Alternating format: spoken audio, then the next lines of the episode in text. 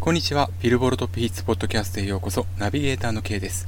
この番組は日本時間の毎週火曜日早朝に発表されるアメリカのビルボールソングスチャート、そして毎週水曜日の午後に発表されるビルボールジャパンソングスチャートのトップ10、さらには注目曲を紹介します。今ヒットしている曲やヒットするための戦略についてお伝えする20分のプログラム、どうぞよろしくお願いいたします。えー、前回から20分という濃縮還元版という形でお送りしております、えー、このチャート、日本とアメリカの最新チャートを紹介していきます。早速いきましょう。8月4日の火曜日、日本時間、えー、発表されました8月8日付アメリカビルボールのソングスチャート、HOT100 のトップ10まずは紹介します。周囲先週から2ランクのアップ、ジョーシュ685ジェイソン・デルーロー、サベージ・ラブ、ラクスト、サイレンビート、9位先週から3ランクのダウンミーガン・ジ・サリオンフィーチャリングビヨンセサベージ8位先週から3ランクダウンセイント・ジョン Roses。7位先週と変わらずハリー・スタイルズ Watermelon Sugar。6位初登場テイラー・スウィフトフィーチャリングボン・イベール exile。5位先週からワンランクのダウンザ・ウィークエンド Blinding Lights。4位初登場テイラー・スウィフトザ・ワン。3位先週からワンランクダウンジャック・ハーロウフィーチャリング・ダ・ベイビー、トリー・レインズ、リル・ウェイン What's Poppin'? 2位先週からワンランクのダウン、ダベイビーフィーチャリングロディリッチ、 Rockstar。そして1位は初登場、テイラー・スウィフト、 cardigan でした。今週はですね、7月24日の金曜日、突如リリースされましたテイラー・スウィフトの8枚目のアルバム、 folklore。えー、こちらの影響が非常に大きく出ている週となりました。えー、この folklore なんですけれども、えー、初週のアルバムセールス、えー、ユニット数なんですが84万6000ユニット獲得しておりましてこれは今年最大、えー、しかも80万超えというのは、え昨年の8月このテイラー自身が、え出した7枚目のアルバム「ラバー」以来となりますので、まあ、いかにテイラー・スウィフトチャート上ですごい記録を失っしゃっているかっていうのがよく分かります。で今ユニット数って言ったんですがこれはですね、えデジタル並びにフィジカルフィジカルは CD えー、レコード、カセットテープ、テーラの場合はカセット以外ですね、えー、のいわゆるあの形のあるものがフィジカルっていうふうに言われてますが、このフィジカルを、えー、彼女のホームページで販売したっていうことも影響しているんですが、ま、そのアルバムのセールス以外にも、えー、極単位の、えー、ダウンロード数のアルバム換算分、それから、えー、サブスクですとか YouTube での再生回数のアルバム換算分というものも含まれています。えー、それを含めて84万6000という高い数字を獲得しているんですけれどもこのストリーミングそれから、えー、曲単位のダウンロードといったものがソングスチャートにも影響を及ぼしまして、えー、フォルクラーからの16曲これはあのー、フィジカルの場合は1曲追加されているんですがそれを除く、えスタンダードバージョンの16曲が、えチャートのソングスチャート HOT100、え一番低くても71に入っておりまして、えー、今回16曲彼女の作品がソングスチャートに入り、しかもトップ10には3曲、そしてカーディガンが1位を獲得するという快挙を成し遂げました。えー、本当にすごいことなんですね。でこのテイラー・スウィフトなんですけれども、カーディガンが6曲目の首位獲得曲となりまして、えー、一番最初は、えー、日本でもおなじみですね、We are never getting back together 失礼しました。We are never ever getting back together. こちらが8年前に1位を獲得して以来、シェイクイットオフですとか、ブランクスペースなどありまして、今回6曲目ということになります。えー、6曲以上首位獲得したのはこのテイラー・スウィフトは26組目。で、さらにですね、えっ、ー、と、HOT100、えっ、ー、と、に今回ノミネートされた、ノミネートじゃないですね、入った曲数も113曲となりまして、女性歌手ではニッキー・ミナージュを抜いて史上最多、で、全体では単独4位に浮上していると。いうことです。他にもいろんな記録がありますので、えー、詳しくはですね、8月4日付の、えー、私が毎日書いています、ハテナブログに書いております、 Face It というブログをぜひご覧いただきたいと思います。えー、特筆すべき点としてはですね、そのテイラー・スウィフト、今回トップ10獲得曲が28になりまして、えー、史上6位タイですね。はい。えー、これによってですね、えー、史上6位タイっていうのは、マライア・キャリーとスティービー・ワンダに並びまして、で、上にはドレイクの40曲を筆頭に、マドンナ、ザ・ビートルズ、リアーナ、マイケル・ジャクソンと、そうそうたるメンバーがいるんですが、まあ、テイラーは、もうちょっとすればこの30曲という段階に来るんじゃないのかなっていうふうに思っております。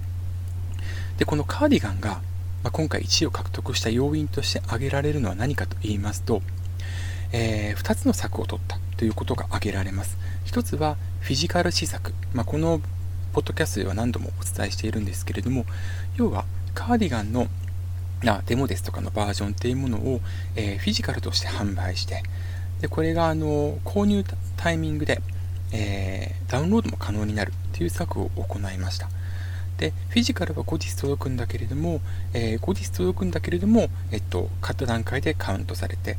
で、ダウンロードできるんですけれども、それもカウントされるということによって、今回ダウンロード指標7万1000と、かなり大きな数を獲得しております。ただ、このフィジカル施策というものは、ここ最近ではですね、例えば、アリアナ・グランデとジャスティン・ビーバーの Stuck with U だったり、えー、それから、トラビス・スコット、キット・カディのザ・スコッツというユニットで名義での THE SCOTTS だったり、えー、レディー・ガガとアリアナ・グランデの Rain On Me だったり、セックス・ナイト・ニッキー・ミナージの Trollz だったり、えー、こういった作品がこのフィジカル施策でもって1位を獲得するんですけれども、翌週は、えー、今言った中では Rain On Me 以外全て10位未満となってしまいまして、えー、 Trollz に関しましてはわずか4週で HOT100 からも消えてしまった。でこういうことを、えー、ちょっと考慮しまして、アメリカのビルボードチャートの方では、えー、10月以降、えこのフィジカル施策は、ま無効になりますよっていうことをアナウンスしています。逆に言えば、まだこれは有効に推移できるという、有効に作用できるということだったので、まあ、今回、えー、テイラー・スウィフトはこの策を講じているというふうに言えるんじゃないかなと思います。で、さらに、このカーディガンのニューバージョン、まあ、別バージョンですね、えー、キャビン・イン・キャンドルライトバージョンというものもリリースしまして、で、こちらもですね、合算されています。日本と違ってアメリカの方はリミックスですとか別バージョン、例えば、えー、アコースティックバージョンだったり、さらには、えっと、客演がありだったり、こういったバージョンは全て合算されます。まあ、それもあってですね、今回カーディガンが、えー、フィジカル施策と合算という2つの策を使って、まあ、1位に躍り出たということになります。とはいえ、これがなければ今回1位はおそらくロックスターには及ばなかったとは思うんですね。えー、というのもラジオやプレイの方では、えっと、5倍以上差がついていますので、まあ、これをですね、えー、デジタルの方で逆転したと、ダウンロードの方で逆転したというふうに捉えていますので、ただ、そうなった場合に、まあ、翌週以降カーディガンですとかをはじめとした曲は下がっていくことが予想されるんですけれども、今のところ、例えば Spotify の、えー、チャートの方では好調に、えー、推移していまして、えっと、今これを録音している段階では、8月4日付の、えっと、Spotify のチャートが見ることできるんですけども、最新では。えー、テイラー・スウィフト、 cardigan が4位、それからボン・イヴェールとの exile が、あ、 cardigan が3位、 exile が4位と、あとザ・ワンが7位というふうになっておりますので、えっと、ラジオエアプレイが来週上昇すれば、おそらくトップ10キープする可能性もあるんじゃないのかなというふうには思っております。ただ、フィジカル施策の影響っていうのはおそらく、えー、濃く出てしまうんじゃないのかなというふうに思っているんですが、まあ、あのサプライズリリースであった今回のフォルクロアであったんでですけれども、テイラー・スウィフトは、えー、きちんとしたチャートの策を取っているということは、ここからわかると思います。さて、アメリカのチャートでもう一つ特筆すべき内容としては、今回10位に入っております、ジョーシ685ジェイソン・デルーロのサベージ・ラブですね。えー、サベージ・ラブ、ラクスト、サイレン・ビートというタイトル、ちょっと長いタイトルになっているんですけれども、これあの、聞いた方は、あれ、TikTok で聞いたことあるよっていうふうに思うかもしれません。えー、ニュージーランドの高校生のジョーシ685、今高校生じゃないかもしれないんですけれども、彼が、えっと、高校の時、高校に在学してる時に、えー、アップしたラクスサイレンビートっていうナンバーを、えー、TikTok で結構精力的に活動している R&B シンガーのジェイソン・デルーロが、えー、使ってですね、え、最初は無許可でカバーしていまして、でそれがですね、上司のファンの方から、まあ、などの指摘を受けまして、今回、連名でリリースと。で、えっと、オリジナルバージョンだった、えー、ラクス・サベージラ、サイ、失礼しました、ラクス・サイレン・ビートっていうタイトルもきちんと付けた上で、サベージラブというタイトルでリリースされております。で、これが徐々に上がってきまして、要は、あの、先々週は、えー、ジュースワールド、今週はテイラー・スウィフトの大きな波が来ながらも、えー、今回10位に上がってきているということです。もちろんこれは TikTok の影響を受けていますし、例えば今週2位のロックスターだったり、それからこのロックスターに客演参加していますロディ・リッチのザ・ボックスだったり、えー、こういった曲、まあ、もっと言えば昨年19週1位を獲得しましたリルナーズ X フィーチャリング、ビリー・レイ・サイラスの Old Town Road も TikTok から人気が発生した。リゾとかもそうですよね。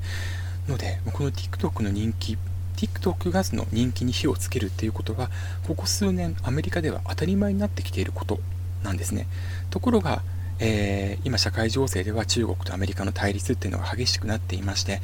えー、トランプ大統領がこの TikTok っていうものを、まあ、9月までに禁止の方向にというふうに持っていっていますあくまで個人的な、えー、見方を申し上げるならばもうこれはあの、まあ、中国とアメリカの冷戦に、まあ、いいように使われてしまった部分、まあ、これはあの中国に本当にデータが盗まれているかっていうのは分かりかねますしそれはきちんと調査しないといけないとしてもちょっとこのいわゆるその音楽以外もその文化の交流に役立っていた、えー、ま、交流というのはその中国とアメリカっていうのみならずそのえーと、大きくするっていう意味ですよ。で、その交流に役立っていた TikTok が使えなくなるっていうのは非常に文化の冒涜だと個人的には捉えているんですけれども、今後ですからこういったヒットが仮にアメリカで禁止されたら出にくくなるのかなっていうふうに懸念をしております。日本でもね、この TikTok から派生したヒットっていうのは目立ってきていますので、なおのことだと捉えておりますが、まあ、ただ今週はその TikTok で人気の、えー、 Savage Love が今回10位に上がってきたということになります。来週なんですけれども、テイラー・スウィフトが、えー、トップ10にとどまるかどうかということもありますし、あと、ダ・ベイビーがですね、えー、ロックスターも収録されているアルバムのデラックスエディションをリリースしました。このデラックスエディションというのは、もう10曲前後、えー、と追加されてリリースされるっていうのが今年本当に多いんですね。リルージー・バートですとか、あとは、えっ、と、ザ・ウィークエンですとか、結構この辺ですね、あのストリーミング時代だから、まあ、ストリーミングの定額で入っている方にとってはいいかもしれないんですけれども、ダウンロードだったり CD で買った方に対してはちょっと非常にこれどうなんだろうなというふうに思っておりますので、今後あのビルボードの方にはこれもちょっと議論の対象にしてほしいなというふうには思うんですが、まあ、ただこのダベイビー、えー、このデラックスエディションのリリースによって来週、えー、全体的に作品が上がってくるものと思われますので、ロックスター1位に返り咲く可能性もあります。あとはビリー・アイリッシュの新曲がどこの位置に登場するかというのも注目です。えー、ちなみに8月4日付の Spotify アメリカのソング、えー、デイリーチャートでは My Future ビリー・アイリッシュの新曲は8位に下がっていますのでちょっと今回落ちが目立つかなという形です。以上アメリカのチャートをお伝えしました。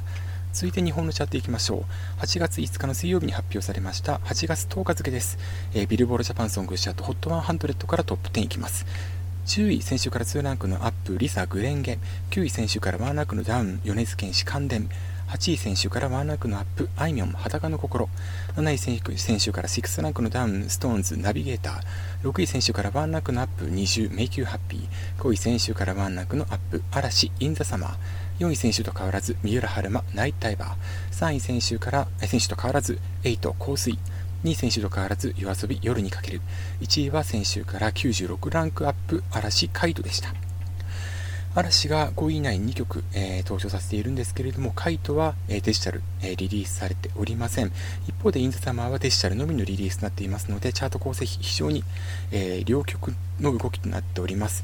今回はですね、5位のその嵐インザサマーまでが1万ポイント超え、7位のストーンズナビゲーターまでが9000ポイントを超えている状況です。えっと、あとですね、その中で、エイトさんの香水、それから二重の迷宮ハッピーはテレビ効果結構影響しておりますね。先週からポイントを上げてきております。えー、こちらの方非常に、えー、今後の推移としてまた注目したいところですね。迷宮ハッピーは先週から、え、14.7%上げております。それから、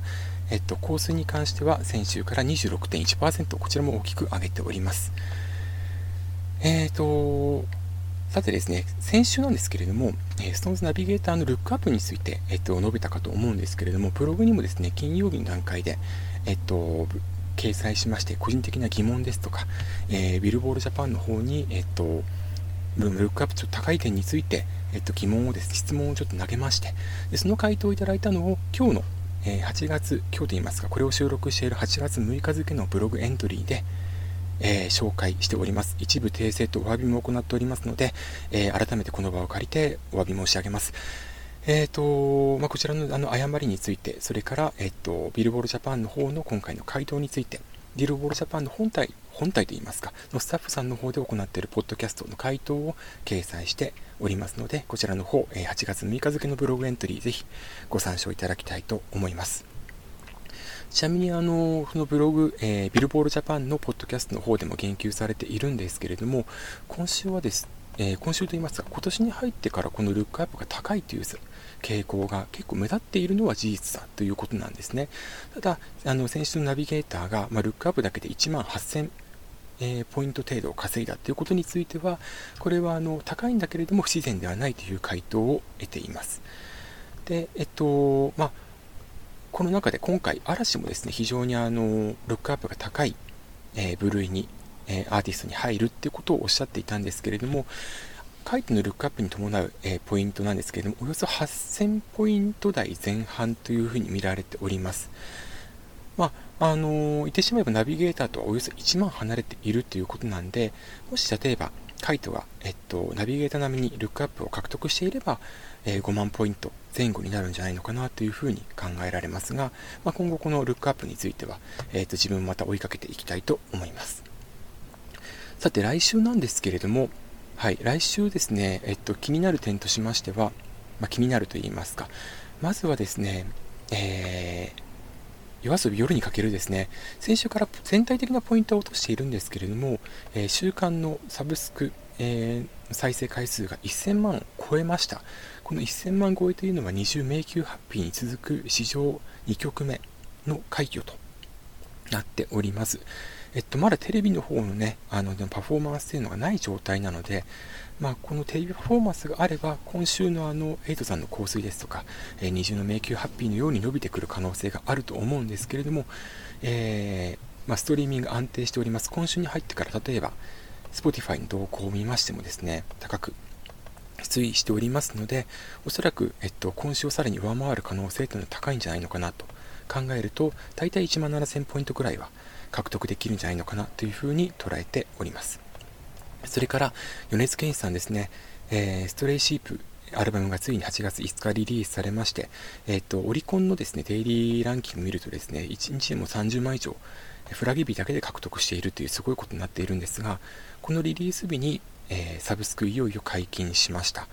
で、あの、これに伴いまして、えっと、まあ、サブスクのポイント、再生回数に伴うストリーミング指標を稼いで、ストレイシープに終了曲をはじめとしまして、かなり多くランクイン、えー、さらにはランクアップするものと予想されます。今回、関電がですね、4週連続トップ10入り、えー、ポイントは7397ポイントとなって9位に入っているんですけれども、仮にこれ倍増とかすると1万5000くらいになるわけですから、こちらのポイントにも、えー、ポイントの推移にも注目をしていきたいなと思っております。で、今週はですね、えーと、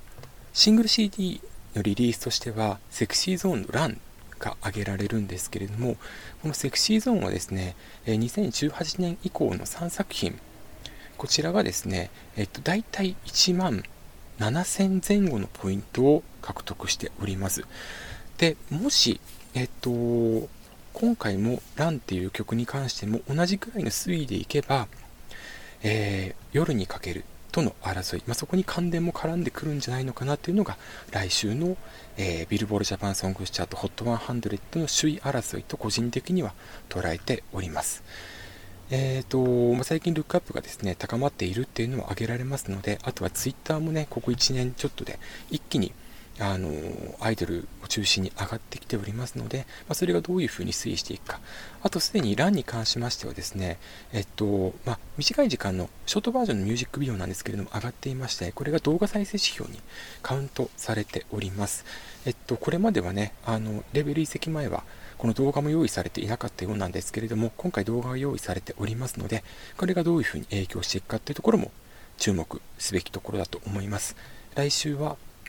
ですので、えー、セクシーゾンのラン、それから夜遊び、夜にかける、そこにおそらく、えー、米津玄師さんの関連も絡んでくるというふうに考えております。来週のチャートも注目していきたいと思います。というわけで、えー、8月8日付のアメリカビルボールソングスチャート、そして8月10日付ビルボールジャパンソングスチャート、HOT100 からともにトップ10紹介してきました。いかがだったでしょうか。あと来週はあのヒゲダンですね。えっと、 HELLO EP からどういう風な動きをしていくかも注目です。えー、私、K はですね、ブログ、えー、 face it、毎日はてなブログにアップしておりますので、こちらもぜひよろしくお願いいたします。また、このポッドキャスト、ビルボードトップヒッツ、毎週木曜日午前中アップします。こちらもよろしくお願いします。以上、お送りしました。また来週。